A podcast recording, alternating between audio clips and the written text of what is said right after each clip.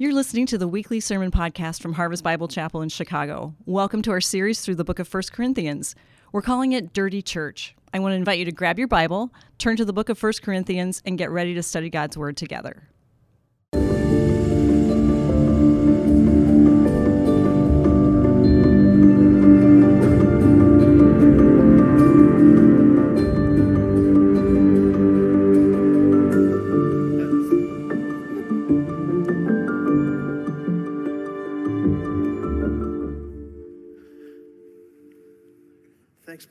Appreciate it. It's good to see you. How are you? Good. Um, you're going to need to open a Bible, and you need to turn it to 1 Corinthians chapter 12. 1 Corinthians um, chapter 12. We're continuing our series that we're calling Dirty Church Part 2. We began the book of 1 Corinthians over a year ago, and we're going to finish it out this time around as we go through Easter, and then a little bit after that, um, we're going to see how Paul wrote this book, and it's focused on churches, quite honestly, a lot like ours. I would probably say that the church in the United States is about as Corinthian as it gets these days. And I'm sure you've noticed that as we walk through it. You've seen all sorts of things in these passages that seem to describe the church in the United States. Um, I've been watching a bit of baseball recently.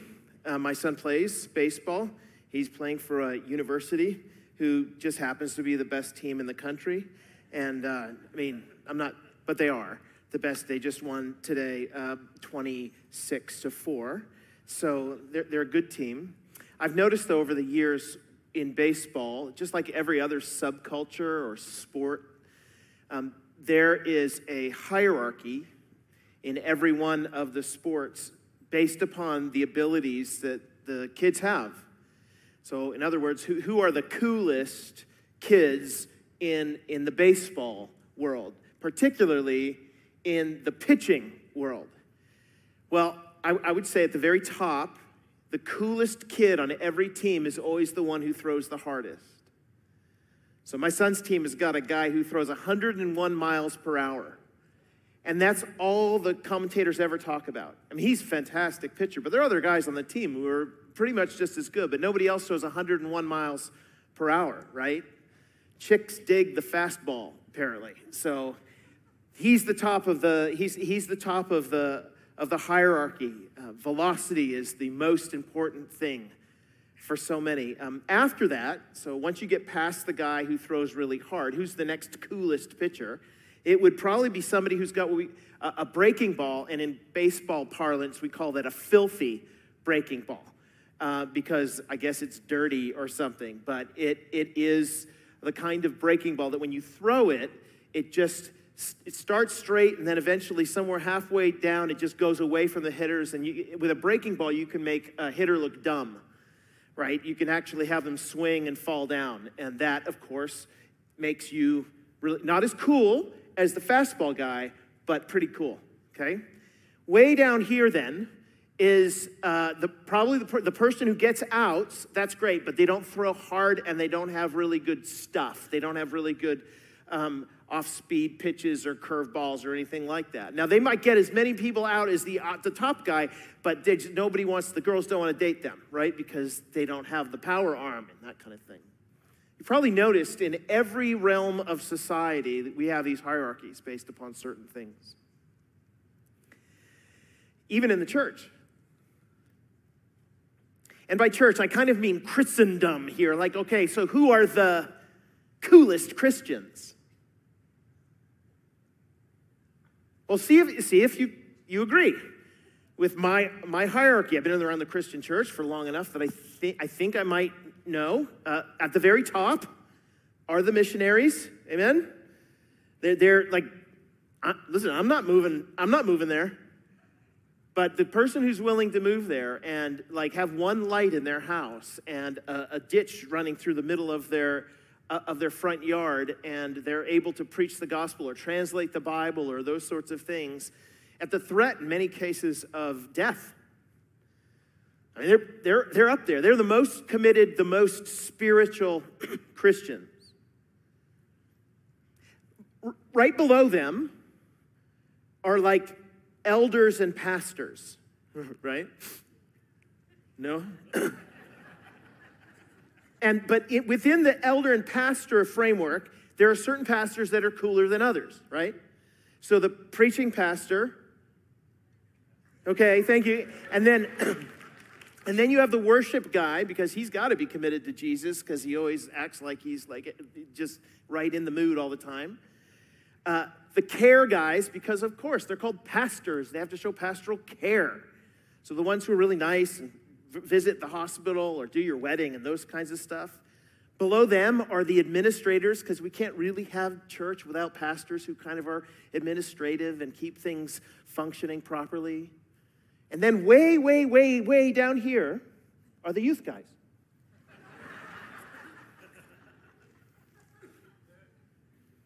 So you have missionaries and you got pastors, and there's a hierarchy for the pastors on who's like the most spiritual.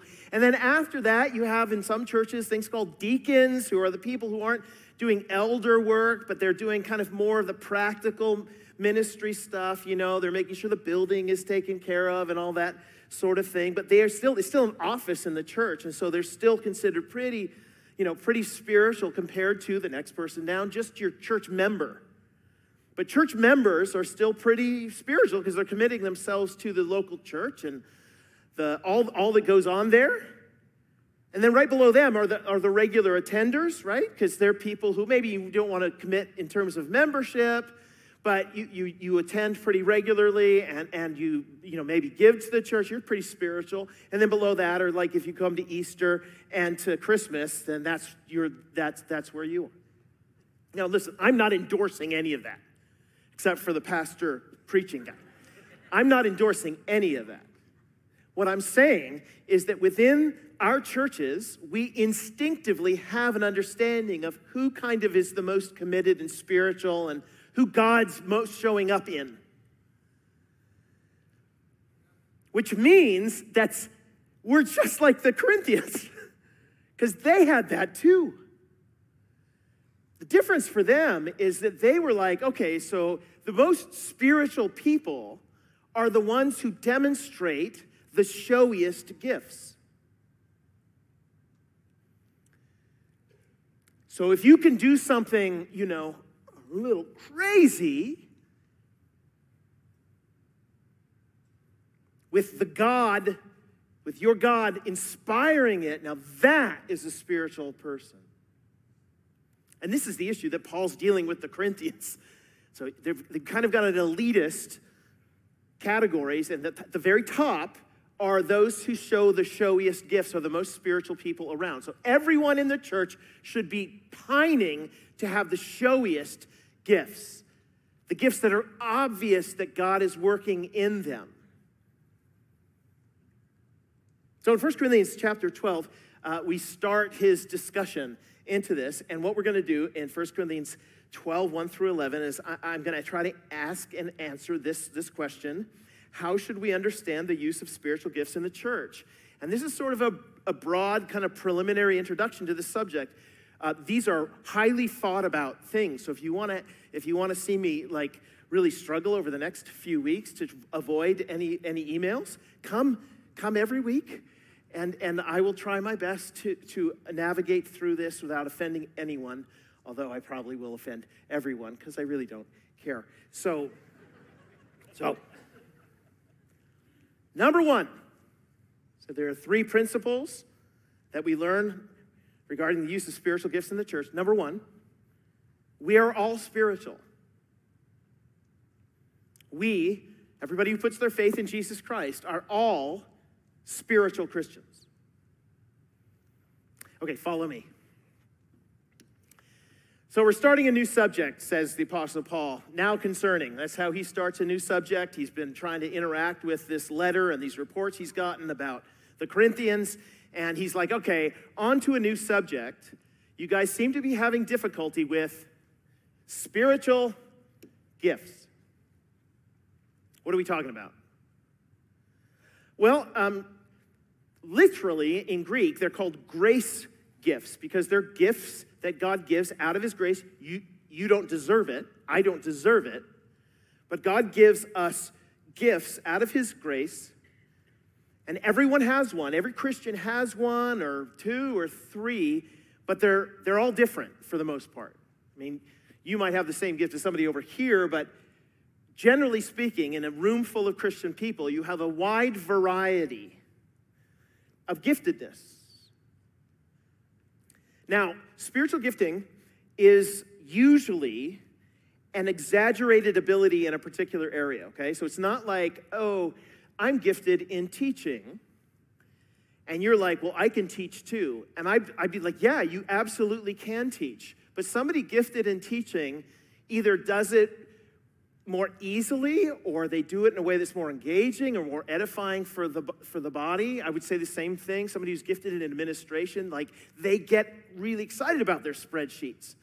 Whereas someone like me i'm like oh my gosh where do i throw up for the spreadsheet? But if you ask me jeff can you organize this event and use a spreadsheet? Yes i can. So it's not that everyone can't teach. Yes everyone could teach and it's not that everyone couldn't organize. Yes, everyone could organize. And it's not that everyone can't do evangelism. In fact, we should all be doing evangelism. But there are certain people who have a particular ability in that area that exceeds everybody else. And they're gifted by God for that work. Sometimes, though, it's a gift that nobody else has. There's a few gifts that are like that. The gift of speaking in tongues, for example, is not something everybody has, but it is a gift that, according to Paul, is something that, that some have that others do not. So most of them are just exaggerated abilities that everyone kind of can do, and then some are just plain gifts that, that someone has that others do not. Those are the ones that the Corinthians are particularly excited about, right? Because if I've got something I'm able to do and you can't do it, that and, and I got it from God, uh, God likes me better. I, am more spiritual. The Lord is more active in my life. And those are the things that, he, that they were really, really focused on. Now, Jesus has all the gifts, yes? Jesus has all the gifts, but we, note the language, his body corporately have all the gifts that Jesus does. So if you say, oh, did Jesus have the gift of evangelism? Yes. Did Jesus have the gift of ministry? Yes. Did Jesus have the gift? Did Jesus have the gift? Did Jesus have the gifts? Yeah, all of them. But what he's done then is he said, right, in my absence, the Spirit is now going to use all of the giftedness that is in me and he's going to eh, deploy it in all of you. So we corporately together continue the ministry of Jesus as his body. Spiritual gifts. So, concerning spiritual gifts, brothers, I, I, don't want you to be uninformed. I'm about to lay some knowledge on you. You know, Corinthians, that when you were pagans, you were, you were led astray to mute idols, however, you were led. Now, a little bit of history, and the city of Corinth was a very Greek city, and the city of Corinth had all sorts of temples on every hill to all sorts of different deities. Most of the time, you would worship these gods or goddesses by going and sacrificing something, or you'd go and, and, and you'd part, actually, there's ter- terrible things. You'd go and visit a temple prostitute, or you do something in order to worship the God. You'd eat a meal together, you know, in, in honor of the God. But one of the big things that you would do is most of the religions then, they would do processionals. A processional is uh, when we all go, it's like a parade. We all line up behind the, the priest or whatever, and we walk down the middle of the street. And most of the, most of the religions in those days, the way that the God would show up is through the worshiper. And you say, well, how would I know that the God is showing up through the worshiper? Because they get a little crazy especially the way they talk. A God will come in and he will make you ecstatic. And the more ecstatic you are, and the more babbling you are, and the more, you know, all over the place you are, the more connected you are to the deity. And all your friends look around and go, whoa, he's really, God is really into this guy. You know, that's the most spiritual.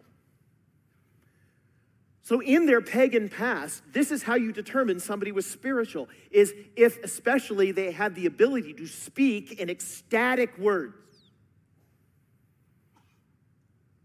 They were the highest of the spiritual people. And what they had done is they had carried this understanding into the church. And they've been saying, cool. So the most spiritual people in our church now are the people who speak in this babbling language, or they're the, the people who can show out the Spirit's move inside of them, right? Can heal people and get words of wisdom and knowledge. And those are the most spiritual people around. And Paul starts by saying, Yeah, you guys got that from your pagan days.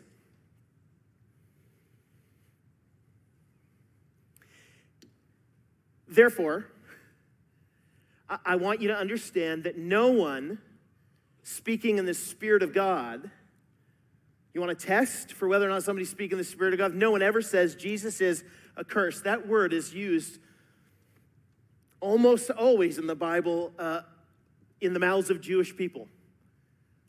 You remember the Apostle Paul? Uh, what made Paul spiritual before he came to faith in Christ? Those of you guys who know your Bible.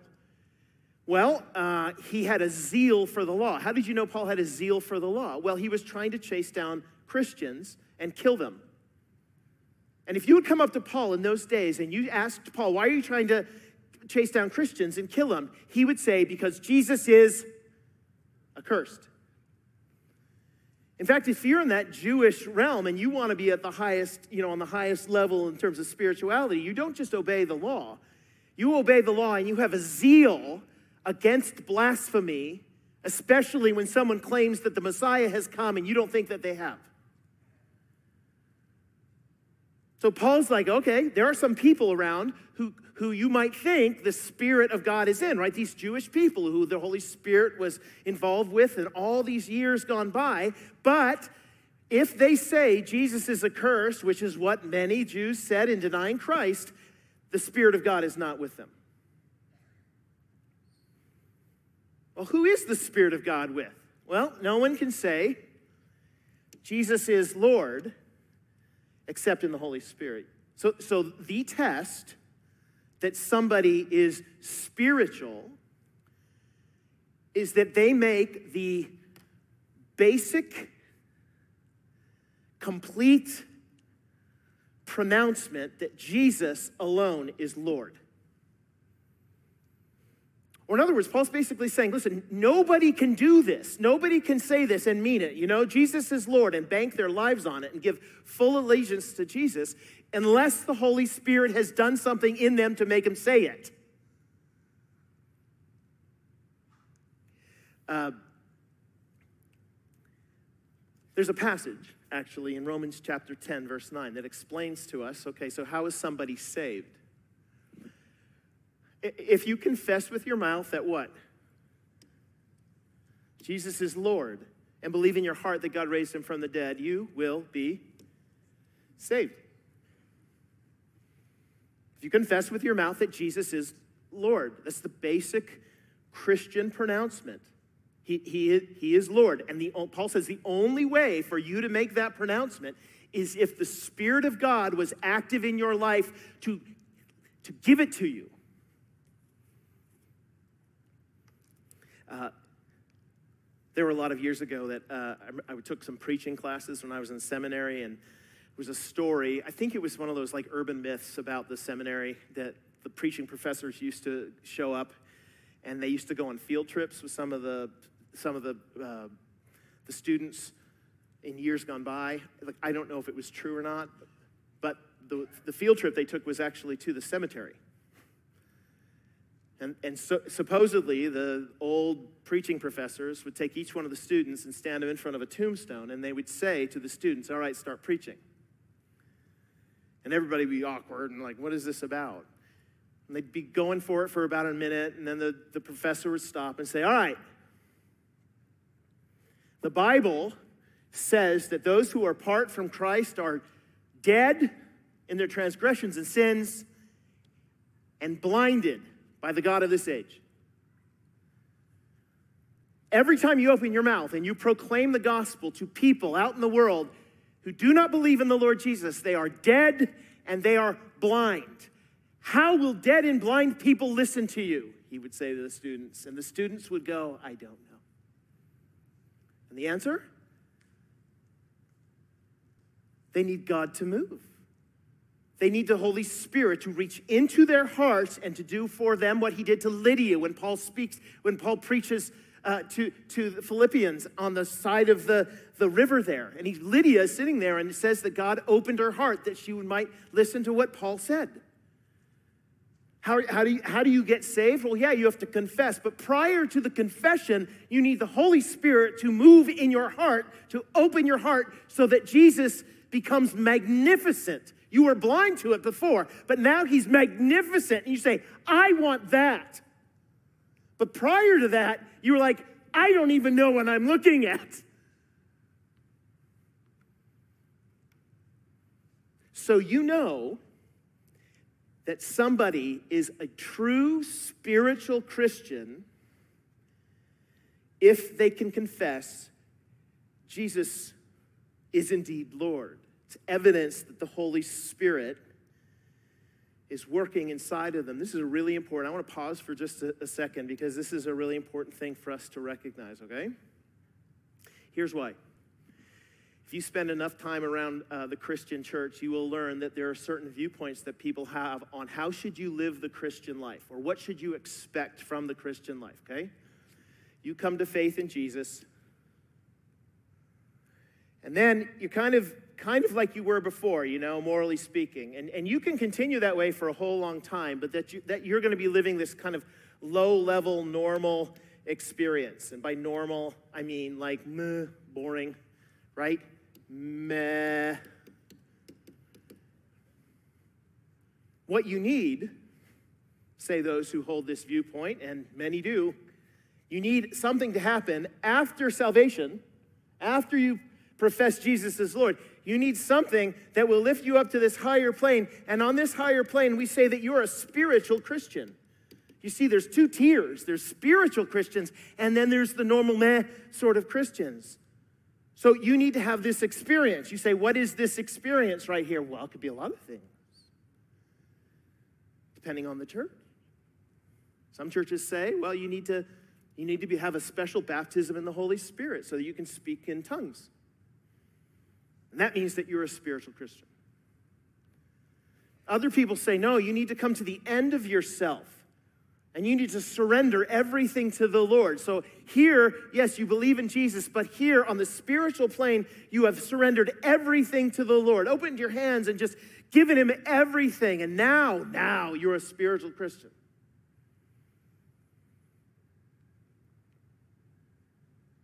Uh, other people will argue, you know, you're in, you, you are as a Christian un, still under demonic oppression.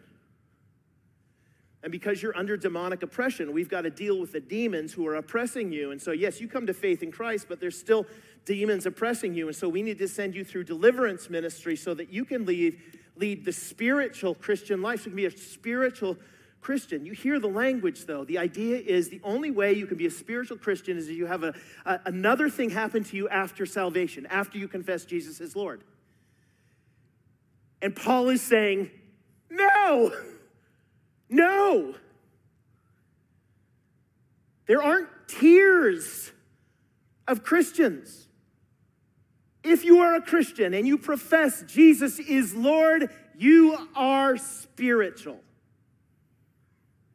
because the Spirit is showing up in that profession. Look, you know, the way it actually works is uh, you come to faith in Christ, and then you start off walking in Jesus, and you're going for a while, and you're growing because you're like, this is amazing. And all of a sudden, you're like, oh, I got around my other friends and stuff. And then you're like, oh, that was a bad idea. And you come back up, and then you go here, and then you go, down here because you started looking at things on the computer. That, and then you come back up here for a while, and then you're here, and then you're here, and you're here. Oh my goodness! And then people die, and then you go. Now you're like, if I look at a very narrow point in this, I'd be saying to myself, look, at this place right here, you are really not doing very well. But as a broader framework, what would I say? I would say that you are a spiritual Christian who God is working in. Will you have peaks, moments where you have great renewal and you think to yourself, this is the best, and you want to take all your friends to that pastor to hear them preach? Yes. God will use all sorts of things to renew you. Thank God for that. You'll get renewed, you'll get renewed, and then you'll fall a bit, and then you'll get renewed. But overall, you are the stock market. This is what it looks like to be a normal slash spiritual Christian. And you say, isn't everyone who's a Christian that way? Yes. Yes. We are all spiritual. Second, uh, we're all gifted for good. We're all gifted for good. Look at uh, verse 4, 1 Corinthians chapter 12 with me. There are a varieties, uh, varieties of gifts, but the same Spirit. So lots of different gifts in the body of Christ, but one Holy Spirit. There are varieties of service, it's another way of saying it, but the same Lord. This is a reference to Jesus. And there are varieties of activities, but it is the same God.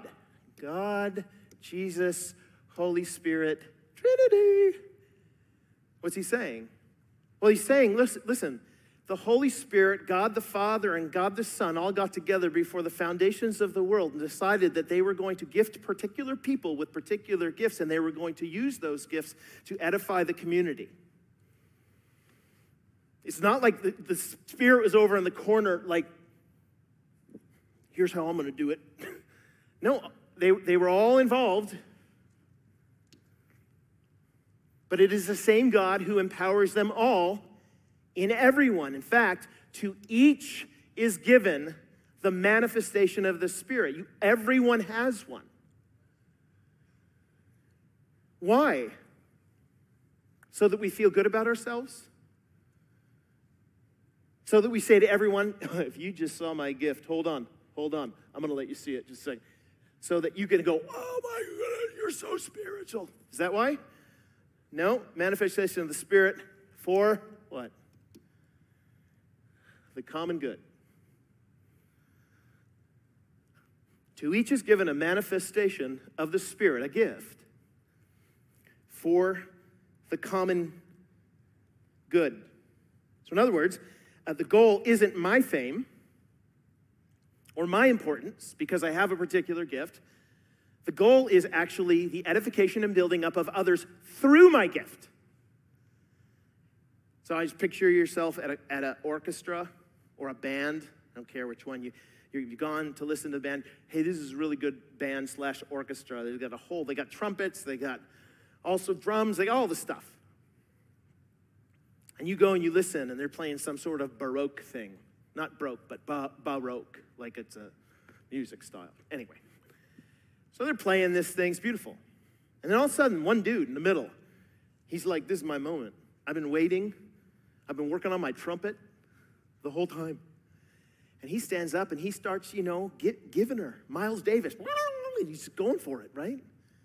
And everyone in the room is going, oh my goodness, that's magnificent what he's doing. Does it match what everyone else is doing? No, not at all. He's just totally upstaged everything at this point. It's all about him. He goes off for a while, like, you know, Eddie Van Halen on the guitar. Some of you know what that means, like a guitar solo, trumpet solo. And he finishes this trumpet solo, and everyone's like, ah, yeah, trumpet. Afterwards, everyone wants this autograph. He goes to the back. And the director of the band slash orchestra comes up to him and says, You're amazing, man. Can I get your autograph? No. He said, What you did there is you turned you turned your ability toward you.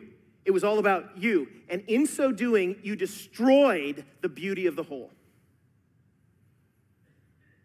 And Paul's basically making this point look, your gift is not so you can stand up and show it off to everybody and they can think to themselves, now that's a cool, cool Christian. Your gift exists for the benefit of the whole. It is to be used for the common good. If we choose to use it just for our own fame and importance instead of the good of the whole, everything, and I love this phrase, everything goes pear shaped. You ever heard that phrase before? It's kind of a British language. Everything goes pear shaped. I love it because it's like it's supposed to be an apple, but then all of a sudden goes pear shaped. So, in order for the thing to remain an apple and not go pear shaped, everything needs to be contributing to the structure of the apple. Everything needs to be working together with a common goal of edifying everyone and not saying, check me out. That's, that's what needs to happen. We are all gifted for good. My parents, I remember, uh, some of you remember when you were kids, some of the worst holidays or worst vacations you ever took. Worst vacation I ever took ended with me in the hospital with, an, with, with a ruptured appendix, like seven hours from death. What happened before that, on our way to the place where my appendix ruptured, was that our, our big blue van, 1980s big blue van, it, it stopped working. We were towing our, a boat up to a, up to a lake three or four hours away in a very hot part of Washington state. And we got in the middle of nowhere, and the, our car broke down, and our boat was behind it, and we were all sitting on the side of the road, not knowing what to do. Thank God my father is a AAA man. So he's on that, he's, okay, come and get us, the AAA. And the AAA comes, and, you know, it gets this big guy in his overalls, Jack, you know, and he comes up and he starts winching the whole thing up, and now he's got to tow the, the van and the boat all the way back to his shop, which is, uh, doesn't look the most trustworthy of shops right? The guys in there didn't look the most trustworthy. Anyway, so they're, they're like, well, we can fix it. We'll have a look at it. We can fix it, but it's gonna take like six hours. And we're in this town where there's nothing at all. Not even, there's nothing there. So we're sitting there on the side of the road. I'm really thirsty. I'm drinking Pepsi, I remember. And my, the guy comes out from the thing after about six hours. He comes out, and in his hand, he's got this little tiny filter. And he walks out, and he's, He sets it down on a rock right in front of all of our family, and he said, That is your problem. And my dad said, What is it? He said, That is a Kajoinglum filter. I don't, I don't remember. I wouldn't even know. Probably got it right, though. Some of you later are going, to, I know the conjoinglum filter. This is the little filter, and if this filter doesn't work in your car, the whole engine will break down, which is what happened to you. And so we've put a new filter in it, now it functions. Okay, so that is a really good picture of why it is that the church is so anemic and broken down on the side of so many roads. You know that. Is that some parts of the church, some gifted members of the church, have decided either that they're going to use their gift for their own glory, so everyone else thinks highly of them, or they've chosen I'm just not going to use my gift at all. So, what should we do? Well, um, two things. Number one, I, I, think it's really important, especially among most people. You you need to know that you, I don't know how, how long you've been a Christian. Some of you haven't yet come to faith in Christ. One of the first things that'll happen is the Spirit of God will gift you with a particular ability for the help of the whole. Many of you don't know what your gift is. So in the next number of weeks, we're going to be in our Friday emails and stuff, some passing out, passing out some gift assessments and things like that that might help you along the way. They're kind of like those disc profiles a little bit. You answer some questions and they end up saying, hey, you might be gifted in these things. And that's great. That's great. It, it's a great way to kind of learn early on what you might be gifted in. You know what's better? Trial and error. Right? Well, I'm a singer. Okay, let's get you up here and you start in, and we're like, You're not a singer. There you go. Right? But I tried. Well, I thought I was a singer. Do you know what? Usually, I tell people if you want to know what your gift is, I usually tell them what makes you angry when in the church it's not done. You understand? When you walk into a church and you see something and it's wrong, in your head, it's wrong and it just drives you crazy. What is that thing? So, my wife, who's, who's gifted in hospitality, uh, my wife, when she walks in and people aren't welcoming, Oh, it burns her up. She's the sweetest woman in the world, but you're going to get a few words in the car afterwards, you know, because of that. I'm not welcoming. For me, it's honestly, I, I can't help myself. If the doctrine's not spot on, baby, I am in it. I, I'm in it. I can't stand bad doctrine and bad teaching. It drives me crazy.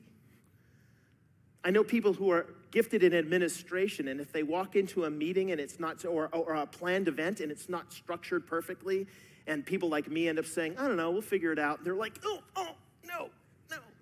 Spreadsheets, now, you know, inject them in my veins. What is the thing in the church that it's not done properly or well drives you crazy? Usually, usually you found your gift. So yeah, you should you should know your gift. Figure out what it is. Identify how you can use it to serve the church. But that's the second one, right? Use your gift. Don't just identify it and know what it is, but use the gift that, that you have. You know, in the church over the last number of years, and by church I mean like many, many of our churches have turned to a model of ministry that can only be called attractional professional ministry. And here, here's the way it works. Look, guys, let's just admit it. Everyone in the room, are we ready to admit this? I'm the expert. Okay? I am, hey. I am the, I am the expert. I'm the one who's going to actually do all the ministry stuff. So here's what I need you to do. I need you to go and get people to come here so that I can do the ministry to them because I'm a professional. So your job is to attract the people. My job is to professional ministry them. Um, there's a problem with this, and most of it has to do with the fact that in Scripture, when it talks about people who are my position, he gave the apostles, prophets, evangelists, shepherds, and teachers. Why? To equip the saints. Why? For the work of ministry for the building up of the body of Christ. So a church properly functioning isn't relying upon the particular gift of one person or four people or whatever, and they do the ministry, and the rest of you are a bunch of lemmings who figure out how you can get people so they can experience the awesomeness.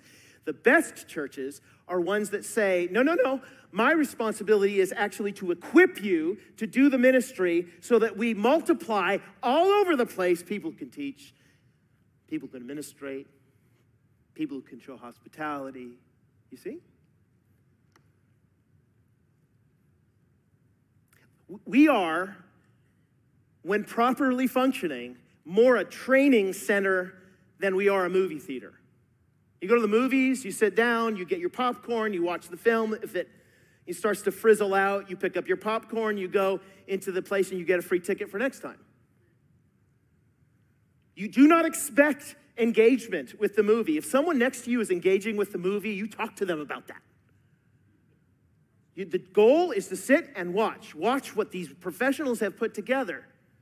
A lot of people approach church that way. But that's not what we are. We, we are more training center. You know, a training center, like you go to a police training academy or something like that. You might sit in a classroom for a little while and you can bring your popcorn if you want.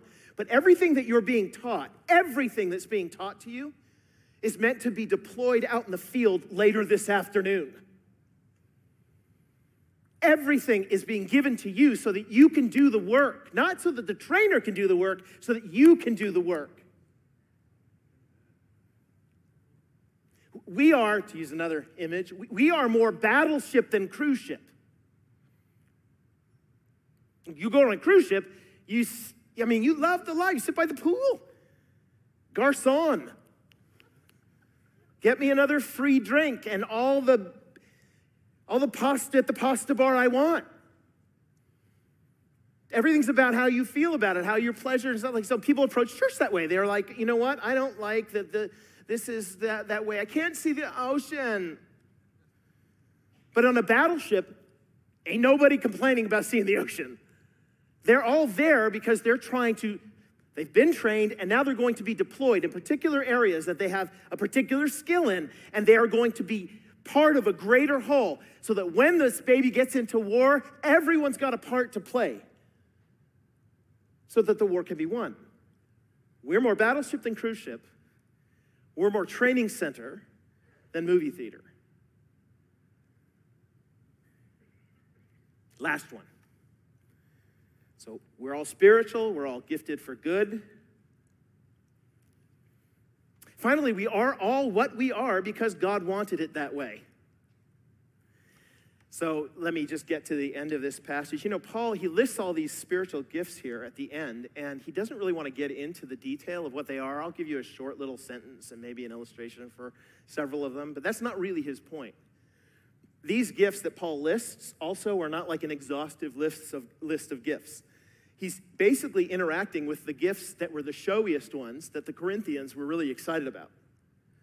And he's, he's endorsing them. He's saying, yeah, all of the stuff that you guys are really excited about, the Spirit is using those gifts in different people for the edification of the whole.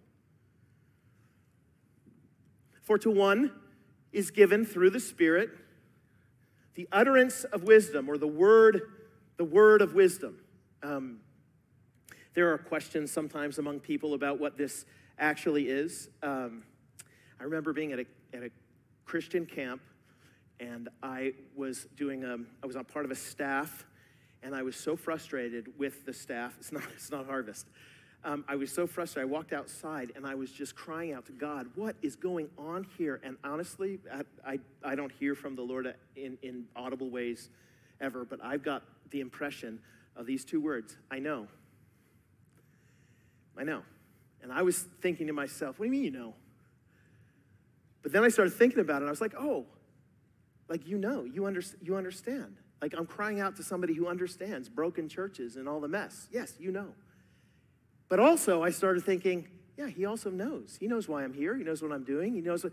Right. So now I've got I've gotten a deeper understanding of a particular issue from God's point of view. Yeah, word of wisdom. Sometimes people will come up and they'll say, hey, you know what? The way we need to think about this is this. I just sense that the Spirit is saying this word of wisdom. Uh, an utterance of knowledge. Is that word of knowledge? Sometimes somebody knows something about what's going on in your life, deep, side, deep down inside your heart, and they shouldn't know that. But they come up to you, like someone came up to my friend when his dad died. He put his hand on his shoulder and said, Listen, I, I don't know you, but all this church service, I've been feeling I need to come up and tell you that your dad, your dad is dearly loved he didn't know what he was talking about. Your dad is dearly loved by Jesus. My friend, whoo, he's down. How do you know that? Well, you got, probably got a word of knowledge from the Lord. Speak to this man about that particular thing. But both of those are according to the same, same Spirit. And the Spirit is using both of those things to edify the church. To another is faith by the same. You ever met somebody who's got kind of a gifting of faith? They're like Jesus in the boat when the storm comes up and everyone's like, We're gonna die, why are you asleep? And the person who's got a gift of faith is like, Why are you guys so worried?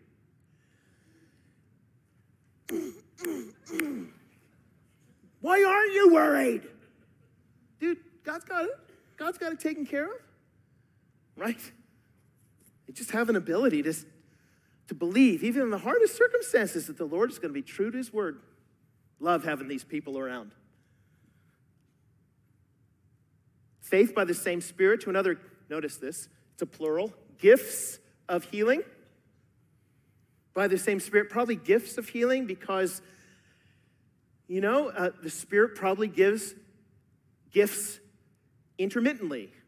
It's, it's not a gift of healing so that one person has it. The Spirit will give a gift of healing to this person to heal that person, and then they'll give a gift of healing to her, that person, and the gift of healing. In other words, if you, by your, by your hand, you pray for someone and they're healed, praise God, but probably don't start a healing ministry just yet. And I say this because the Apostle Paul, I don't remember in the book of Acts, when he walks by people, his shadow falls on them and they get healed. So you'd think, oh, Paul, dude, you got a healing ministry here. What you should do is walk around all the sick people and let your shadow fall on everyone. But when you go to Philippians, you end up finding his buddy Epaphroditus is near dead, and Paul's saying to other churches, Will you please pray for him? Because I don't know, we don't know what to do. In other words, uh, Paul was able to heal on one occasion and then not on the other occasion. Yeah, it was probably because he was given a gift of healing at one time and not the other. To another is the working of miracles. You know, when somebody prays and amazing things happen. Elijah, bring the rain, and it does.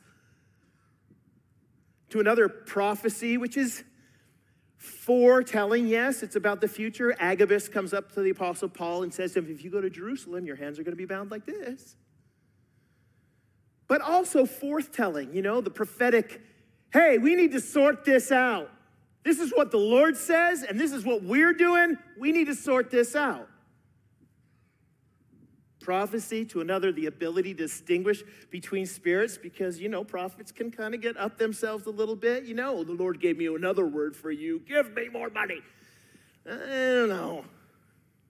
To another, various kinds of tongues, the, ability to speak other languages. Now, the, the Corinthians think that these other languages are, are, are angelic but it could include angelic languages and also known human languages. You have the ability to do that. And to another, the interpretation of tongues, which makes these tongues helpful for the community because if somebody doesn't have the interpretation of tongues, they're just blathering all along. All of these are empowered by one and the same Spirit who apportions to each one individually how? as He wills. As He wills. Now, you just imagine that you're a father uh, for a minute, and you, you go out and you're going to choose gifts for your kids for Christmas, and you know each one, and you go buy them their particular thing, and you give it to them on Christmas morning, and the kids sit there and they're like, that's amazing. But when their sister opens theirs, they're like, oh, that's cool too. Oh, I like that one. Oh, not so much this. I like that one better. What do you do with your kids at that point? Give me that. You're not getting anything, right? No, that, okay, Bucknums do that. But what do you do? You, well, you're very frustrated with them. Why? Because you chose that particular gift for them with them in mind. And the comparison of their gift to another's, they don't recognize and realize that what you've given them is a unique gift from you to them because you know what's going to ultimately make them happy right? And ultimately going to be helpful for them in their life. Yeah, that's right. That's right. Used to say, you know, you get what you get and you don't get upset. But in this case, you get what you get and you don't get upset because you know the one who's getting it for you dearly loves you and he's got a particular vision for your life and how he wants to use you in this in this moment. I have what I have and I am who I am because God wants it precisely that way.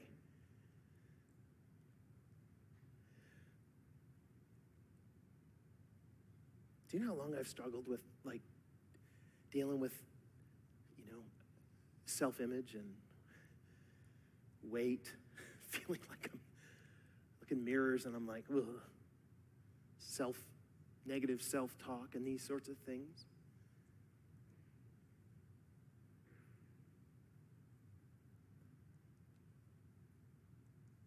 You know, the Lord gave me exactly what He gave me with the body type that He gave me. I still have my hair, praise God. With the history that I have. It's a unique history, it's different than yours. And unique passions because God, he, God has a unique thing for me to do for the church. We were to finish with this, we were at a, a really great time this last week. Early in the week, we went to Nashville and we had some meetings with some really great church folks. It was at Long Hollow Church in Nashville, and our dear brother Vic, who was there at the time, he, he showed us an image that just really stuck with my mind, and I wanted to share it with you as we finish here. He said, You know, if you think about it, uh, people, uh, sorry, that's not exactly what I wanted to do. Uh, if you think about it, people are made up of, there, there are three things that are going on in their lives all at once. They have gifted this, right? abilities, those sorts of things that we're talking about at this point. But they also have a, a story.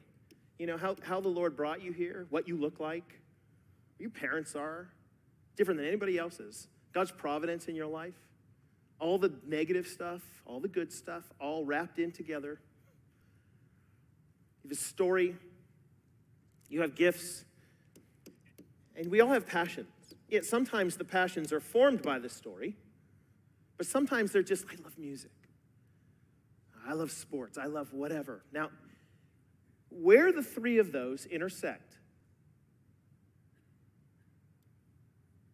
our brother Vic was saying that is your sweet spot. And God has one for everyone. And yours isn't the same as yours, and yours isn't the same as yours. But He has taken great pains to knit together precisely who you are for precisely what you're about to do.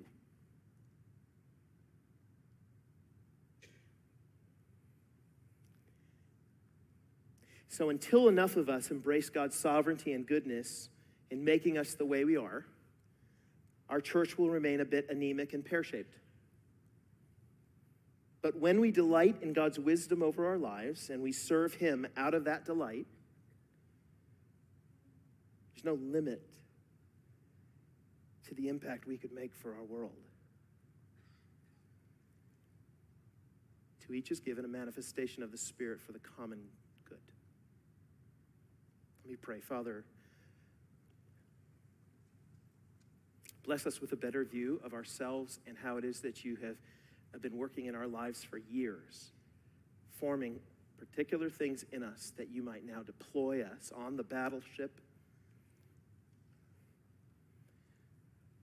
to serve your church as we move forward and take ground for your kingdom. So give us insight into all of these things, Father. Help us boldly understand that we are spiritual people. We're not trying to earn some special recognition, that ultimately, Lord, every one of our gifts, every one of the ways that you've been working in us is ultimately equal to others. They're not for our own benefit, but for the benefit of the whole. But Lord, I pray that your church would be enabled and emboldened and equipped because every last person is working in the place where you've gifted them and we avoid pear shape. We pray in Jesus' name. Amen. Thank you for listening to the weekly sermon podcast from Harvest Bible Chapel in Chicago. For more information on how to get connected to one of our campuses, go to harvestbiblechapel.org. Tune in again next week for another edition of the Harvest Bible Chapel podcast.